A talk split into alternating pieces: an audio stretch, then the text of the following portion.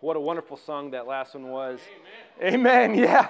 Yeah. Some weeks ago, months ago now, probably, as we were looking toward this series, I asked Paul, I said, Paul, do you have a song that talks about the attributes of God? Because as we study Psalms and Proverbs, we're going to talk about the attributes of God. And if God gets bigger in our hearts and our minds as we see Him as He really is, then our life just gets better because we recognize who He is. And He's like, I think I got the right song for that. Um, and there it is. So that song fits perfectly. Uh, I would say that's probably the theme song for this series because if we get a bigger view of God, the rest of things kind of work out. And He is all those things. Um, and today I want to ask this question starting out what does God think about you?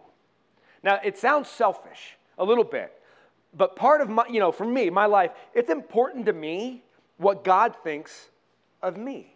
And again, I know that sounds a little bit selfish, but we think about all these things God is. It's like, but what does He think of me? Is He so busy that I'm just in the peripheral, right? Or, or am I so messed up He's given up? right? And he's like, I'm going to focus on these people that have a little bit more going for him and let that one. What does God think about me? A.W. Tozer, I love this quote. I've quoted it before. He said, What comes to mind when you think about God is the most important thing about you. And it's true. What comes to mind when you think about God? So, what does come to mind when you think about God? Do you think of him as, as a father? I, I spoke to somebody in the past months who, uh, when they were growing up, their, their grandmother was really a, a godly woman. But her thing was, ooh, you don't want Jesus to see you doing that. Or don't do this because God wouldn't like it. And it was kind of a, a neg- more of a negative. Our religion is what the things of the don'ts. And is that God where he's looking up just like with a stern face? Or is he different?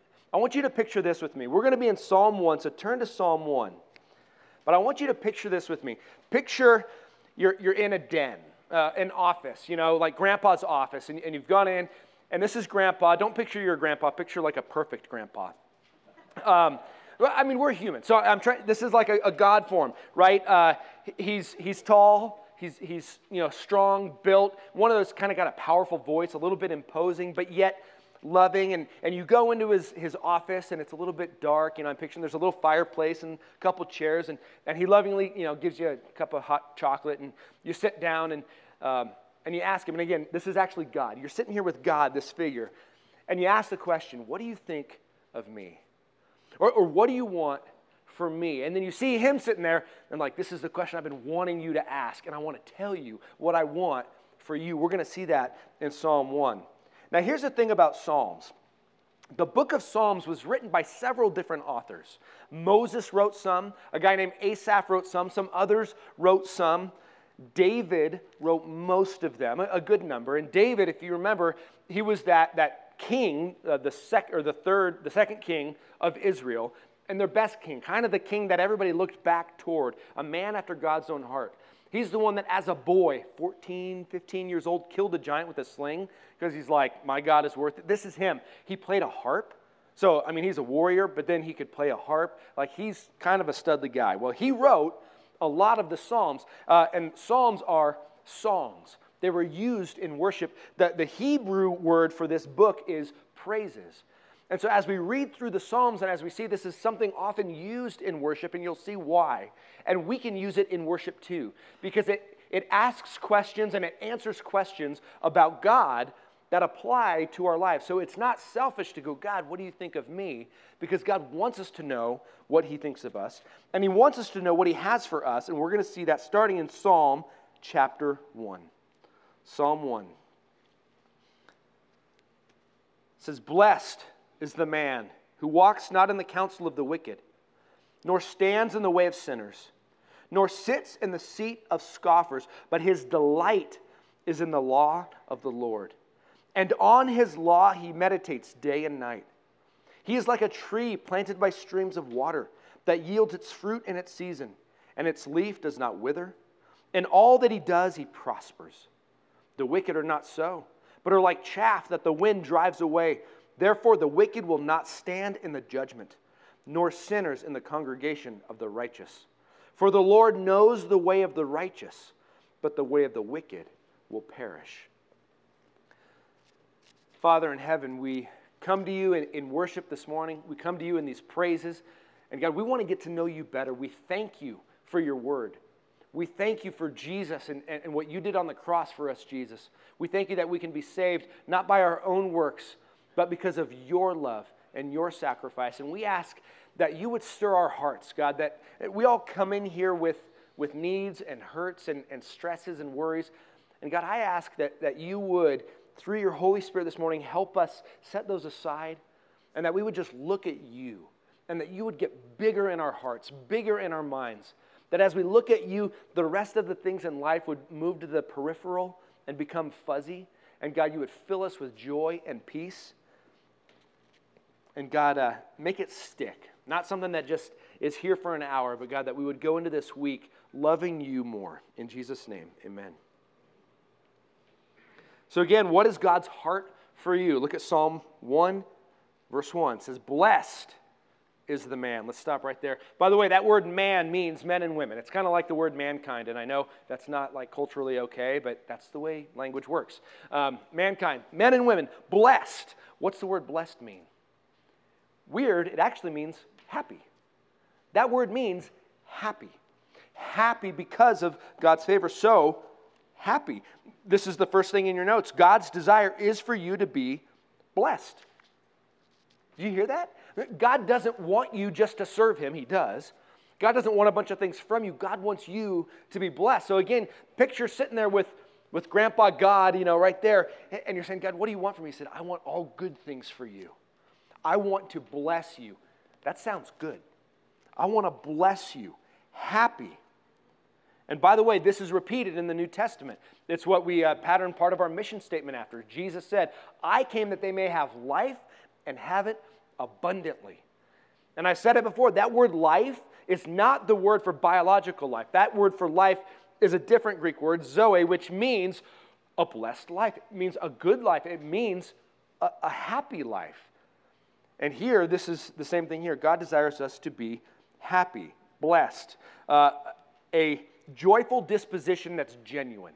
Think about that. Is that you? Happy. Do you have a joyful disposition that's genuine. Have you ever known one of those people?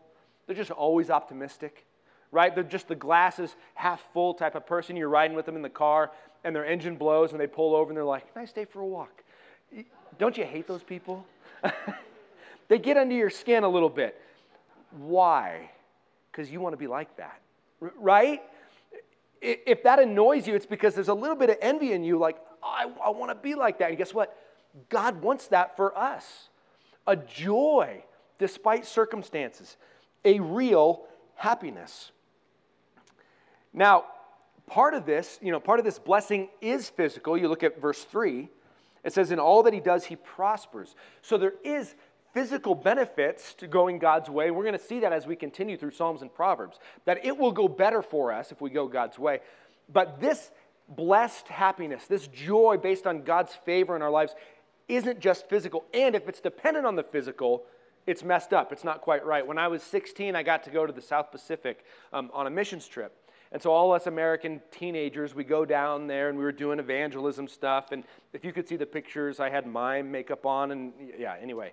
Um, but when we went there, we got to hang out with the locals. And one guy in particular sticks out in my memory, but he represented the rest of the believers we met down there. His name was Coco. And he was either 50 or 80.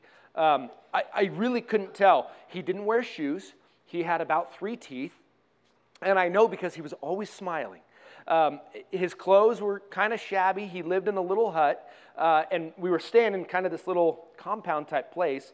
And he had a lot of jobs there, and one of them was to cook. And I remember waking up one morning, right as the sun was coming up, and I'm hearing this chop, chop, chop. And, and so I look out the window, and here comes Coco walking by with this big giant root over his shoulder, and that was lunch. He went and chopped that up for lunch, and this guy was just always happy. He didn't have anything, he, uh, he had Christ, and he was truly joyful and searching for ways to bless. He taught us how to do coconut stuff and whatever, but he was just enjoying life. And the rest were really that way. We went to church one day and, and we walked there because everybody walked. They didn't have cars. And we got there, like, well, what time does church start? Like, when everybody gets here okay? But there was just this different, they were full of joy and they had next to nothing. And then we come back to the States, and here we have our American Christians with all of our cars and all of our TVs and our air conditioning and, and all this stuff, and we're so blessed and worried and anxious and angry and selfish. And it's like, okay, this doesn't compare. The, the physical prosperity does not lead to the joy God wants to give. It helps, and there is some blessing in there physically, but this is a happiness that is at the heart level because of Him. This is in your notes. A blessed person is happy because they are the recipient of God's favor the recipient of God's favor. Now, look, it says, Blessed is the man, verse 1 still. That man, that's singular. Blessed is the person, meaning you. We saw this last week when we looked at Proverbs 3, 5, and 6. This is to you, not to the whole group of, of God's people. This is to you individually. Blessed are you. God wants individuals to be blessed. And how does he do it? Verses 1 and 2 give kind of two sides to the same coin. It says, Blessed is the man who walks not in the counsel of the wicked, nor stands in the way of sinners, nor sits in the seat of scoffers, but his delight is in the law of the Lord, and on his law he meditates day and night. The first part, to receive God's favor, avoid sin and complicity with worldly people. That's the picture here.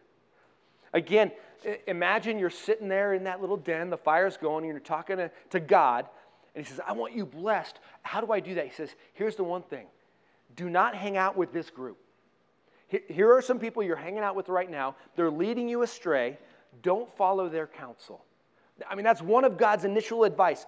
Don't pattern your life after the world, after the wicked. And He has several ways of saying it. He says, Do not walk in the counsel of the wicked nor stand in the way of sinners, nor sit in the seat of scoffers. Walk, stand, sit. Kind of, it's this aspect of all of life. Don't do life with the ungodly. Now, at first, you're like, wait a minute, but we're supposed to be friends with non believers. Absolutely. Absolutely. That's why at Common Ground we don't have a lot of programs because we want to be in real, authentic relationships with those who don't know God yet. But there's a difference between a friendship and a place you go for counsel a place where you're really sharing your, your deepest heart with somebody and walking through life together. And that's what he's saying. Remember Proverbs 13 20. It says, Whoever walks with the wise becomes wise. The companion of fools will suffer harm. We saw this last week in Proverbs 3, 5, and 6. We're not supposed to call people stupid or fools, but God can. And he says, Those who walks this way with the ungodly, that is a foolish way of living. And God, in his love, tells us this I want what's best for you, so do not follow the counsel of those who don't know me and don't love me. The determining factor in a blessed life is the source of counsel you follow. The source of counsel you follow. Who are your closest friends? Who are your confidants? Where do you go when you have a decision to make? Who informs those decisions? Who do you call? Or in, in this day and age with internet, right, we have access to all kinds of information. Where do you go to get that information to, to help pattern your life? Oprah? A lot of people do, right? Oprah, social media, we've got all this stuff out there. Where do you go to go, okay, this is what I want my life to look like? And anything that is not of God is going to want to draw you away from God and lead you in a way that's not best for you. Who are your counselors? Uh, parents, we know this is true. Peer pressure is a real thing. One of the best things we can do as parents is help our kids have godly friends going in God's direction. And guess what? We adults, we're not much different. Peer pressure is a real thing. Do you struggle with getting drunk? Well, then do you hang out with people that get drunk? stop it. Or at least stop it during those times, right, when you're tempted to go that way. Do you have people that encourage you to sin? Well, stop hanging out with them when they're encouraging you to sin. And if you're too weak to stand up against it, don't hang out with them at all for a while. Follow God's way. And that's what he says. There's the other side of it, right? Do not walk in the counsel of the wicked, but, verse 2, but instead delight in the law of the Lord. Delight in the law of the Lord. Again, you're sitting with God. You say, well, How do I live this blessed life? You want to bless me. How do I do it? Well, don't hang out with the wicked who are going to counsel you incorrectly and lead you astray. Instead, come back here to this room every time you have a decision to make. Come back here and let's talk. When you start struggling with life, come back here. I'll tell you the right way to go. I'll help you do it. My door will always be open to you. You know, here it says, You delight in the law of the Lord. In context, so this was written long before Jesus. And so this law is referring to, to God's law laid out in the Mosaic law. And most of the moral commands in the Mosaic law, by the way, are repeated in the New Testament. And so God's moral law really hasn't changed. There are other laws that we're not bound by anymore ceremonial laws and, and, and sacrificial law, all these things. But God's law here, we could now, post Jesus, say that talks about God's word. So the law, the word of God, we meditate on his word because here's the thing about his law, his rules, they're best for us. In the Old Testament, when God set out that law for his people, it's because he loved them and he wanted them to thrive and flourish. It was best for them. And those things, most of those are repeated in the New Testament because Jesus said, I came that they may have life and have it abundantly. And the best life is the way I designed it. I mean, He is the, the cosmic engineer. He designed how all this works, and He knows the best way for us to live. And so He gives us rules, laws, commands because He loves us, not because He is this stodgy, you know, third grade. I think of my third grade teacher who's just follow the rules or you get, you know, beat. Uh, that's, that's not God. I love you, and so I'm going to put these rules, what's best for you. Good parents, you know this. Good parents set these rules for their kids for their flourishing. Sometimes in our bad moods, we do make rules for our benefit, but our, God does not do that. God makes these laws, these rules, for what's best for us. By delighting in God's word and dwelling on it, a wise person will experience God's favor and blessing. Meditate. You see that? He meditates on the word day and night. There's a time component here. You see that? Meditate. Uh, that's the idea of, of like a cow chewing the cud. You know, they, they take a bite, they swallow it, goes into one stomach, comes back up, and they chew on it a little bit. Then it goes back down. Then they bring it back up, and they chew. It's a little gross. But, but that's the idea for us that through our day, we're meditating on God's word.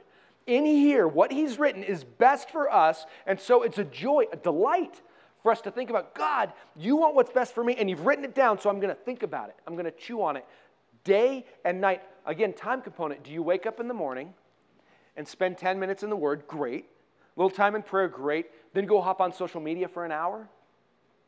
Or go log on to Fox News or CNN News, whatever your source is, that's going to fill your brain with stress and anxiety. Eh, see, you see this? I mean, I'm not saying hide from the world at all we need to address the situations going on. We need to think about the worldly situations, but we need to think about them biblically. We need to think about them in a godly way. And so we're exposed to what's happening in the world, but it doesn't lead us to stress and worry and anxiety and, oh, woe is me. Instead, it leads us to the promises of God. Last week, Proverbs 3, 5, and 6, and we trust Him. And so, what's the situation? Maybe God's word says something about that, and we think about that. We meditate on it. Again, Everybody's all worried. American Christians all stressed out about the government and blah. Guess what? God knows. He knew what was happening, and His word says He sets up rulers, He tears them down, He's in complete control, and in the end, it all works out His way. And so for us, we go that, okay, peace. Yes, we should vote. Yes, we should do the things we need to do to help even change things, you know, for human flourishing. But for us, we don't meditate on the, the negative part of it we meditate on God's word, and it changes our heart, it changes our life. That's why you can have somebody, you know, again, their car breaks down, ruins their week. Somebody else, they get a cancer diagnosis and doesn't ruin their hour because they view it godly. You have this one, right? Oh, cancer diagnosis. Well, wait a minute. God's strength is made perfect in my weakness. So this is a, okay. Uh, God can do things through my pain for His glory. That's a good thing. There's just a different way of looking at everything, and you can have peace and joy in the midst of whatever circumstance because we can trust God. That's what He wants. We delight in His law. That delight is helpful. We don't go to the Word like, this is what we should do. God's going to, you know, zap me if I don't. No, it's a joy to find out what He wants for us. It's a joy. Here's the point, and this isn't in your notes, so you should write it down. Know your Bible. Know your Bible. Know God's Word. The more you know it, the quicker God can lead you His way of thinking about whatever circumstance you come up against. Do you need a picture of this? Well, look at verse 3. He, the blessed person, he is like a tree planted by streams of water that yields its fruit in its season and its leaf does not wither. And all that he does, he prospers. There's the picture. The person is like a tree next to a stream. The roots are in the water. The roots for us, we are rooted in the Word of God. That's the picture here. Uh, I was driving Elise to school this week, and we drove by some big poplar trees that were right by a stream, and they were huge. I mean, the things are probably 200 years old, who knows? Giant, beautiful. I said, Those are the same trees we planted in our yard. She's like, Maybe ours will get that big someday. I said, Nope, because those are right by the stream, and the roots are constantly getting water. Ours only get what we give them, and over the winter, ours, like half the tree died. And so it's one of those, you know, like us, we're just trying to keep it alive. Whereas these over here, their roots are in what they need. That's the picture for us. Are we rooted in the Word of God? Are we rooted in what He thinks? If so, we flourish. Our leaves get big and green, spiritually healthy. If we're not rooted in this, and maybe we're dabbling in the other ways of doing life and thinking, then we're not going to be healthy and rich and, and strong. We're going to be spiritually weak. We're going to be tossed to and fro. We're going to be wandering. Or, as in here, it's chaff. The chaff. Look here, uh, verse 4. It says, The wicked are not so, but are like chaff that the wind drives away. Uh, chaff, that's wheat, the threshing floor, back when they would do it all by hand. You know, they, they gather in their wheat, they take it to the threshing floor where they, and they, they pile it up and they grab it and crunch it somehow. Because in the middle is what you want. In the middle is the wheat. On the outside is just kind of this loose chaff. And so you, you crunch it up like this and throw it in the air. And the, it's so, oh, the chaff is so light that the breeze just blows it away. And then what lands back in your hand is the wheat that you need, that you can go grind up and make your bread. It says the wicked are like the chaff, not the usable part, the chaff, and just useless, wandering away. Have you ever asked this question when it comes to sin? Because what he's talking about here is a life of sin or a life of going God's way. Have you ever asked, how far is too far? Or, or where's the line? This was a popular question people would ask when I was growing up. Where's the line? Especially with dating. How far is too far? What can I get away with? It's the wrong question because it's a question that doesn't understand the heart of God. It's like, okay, here's the line, and I must think things are really good on the other side because all these worldly people who don't have God are enjoying themselves. And so, but yet God's over here and I should follow him. So, how close can I get to this line? Be like, woo, I'm still good. I'm still good. But stuff over here is good. So, I kind of want that. It's the wrong question because God's law, God's commands are for our flourishing. So, rather, it's not how can I dabble, it's how can I go God's way. That is best for me. And that's what you see here. It is rooting in the water of His Word and living it, or rather than living uh, by sinful worldly counsel. Again, it's like chaff. Now, what's the difference? Look here wheat, and he's talking about a fruit tree. I used a poplar. But what does a fruit tree do? Bears fruit. What is wheat supposed to do? Usable, right? The chaff part is not usable. Here's the point the person living a blessed life rooted in God's word will be a benefit and a blessing to others. That's the blessed life, a blessing to others. The fruit doesn't benefit the tree itself, it benefits others. That's the blessed life. 2 Corinthians 9:11 says you will be enriched in every way to be generous in every way, which through us will produce thanksgiving to God. So you see back at verse 3, and all that he does, he prospers. God causes the godly person to prosper. Some of this will be physically, so that they prosper physically, so that they can use it for God's glory, share it, give it away, benefit God. It leads to thanksgiving of others. Is your life a blessing to others, or is it more of like a waste? I mean, you know, we asked this question some weeks ago uh, as we looked at how are you going to be remembered? You know, when you die and move on, how are you going to be remembered? Are you going to just kind of disappear? Or is the fruit that you bore going to keep bearing fruit through others?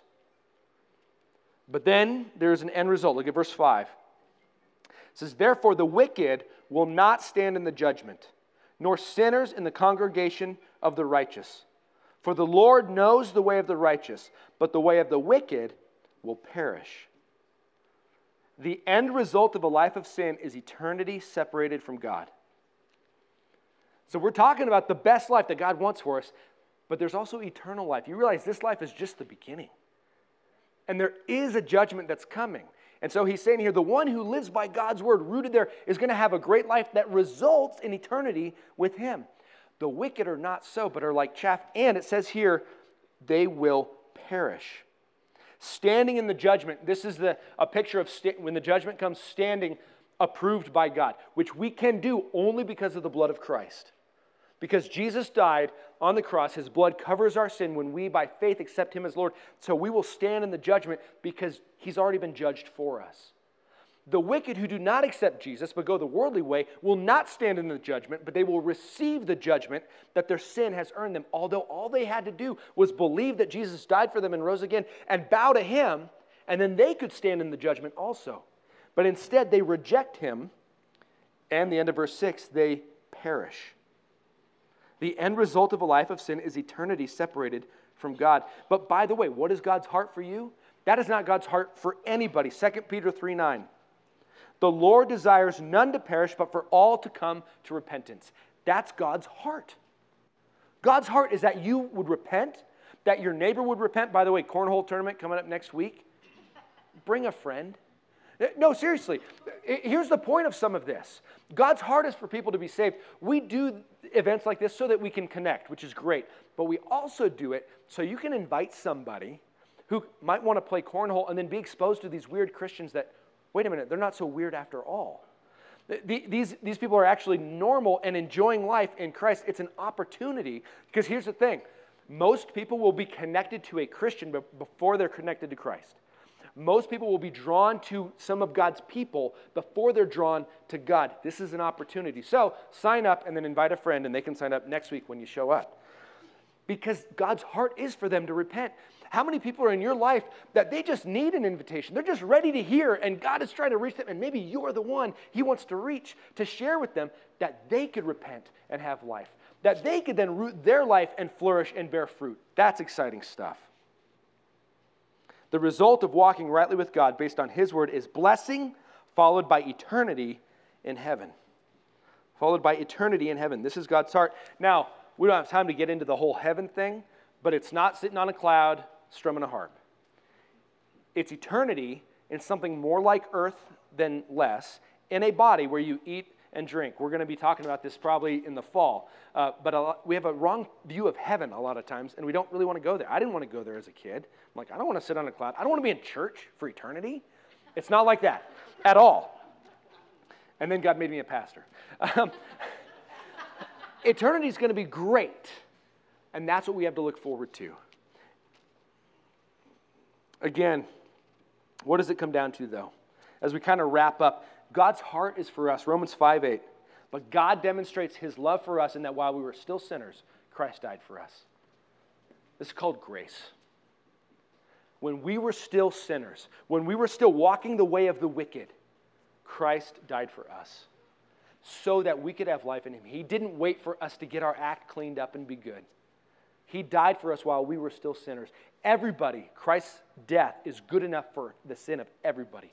All it takes is repenting, turning to Him, and accepting forgiveness and life. So, as you make decisions, what's your source? Because that's kind of the theme here. The theme here is is your source the Word of God to lead to an abundant life God has for you, or is your source anything ungodly? And most sources out there are going to be ungodly. Just Google it and get rid of the first 10. Honestly, the sources out there are going to largely lead us astray. This is our source. This is why for us, youth group is so important. Groups are so important. A Sunday service is so important because we root ourselves in God's word together because we are together in this journey. Let's pray. Lord Jesus Christ, I thank you that you want what's best for us. God, I thank you that as we get to know you, it becomes easier to follow you because we know your, your rules, your law, your commands are not burdensome, but rather they lead to our flourishing. They're best for us. And God, I, I pray that you would get bigger, just as we prayed at the beginning, that you would get bigger in our hearts. God, that we would follow, we would root ourselves in your word, and we would believe it, and we would follow it, and we would experience your blessing.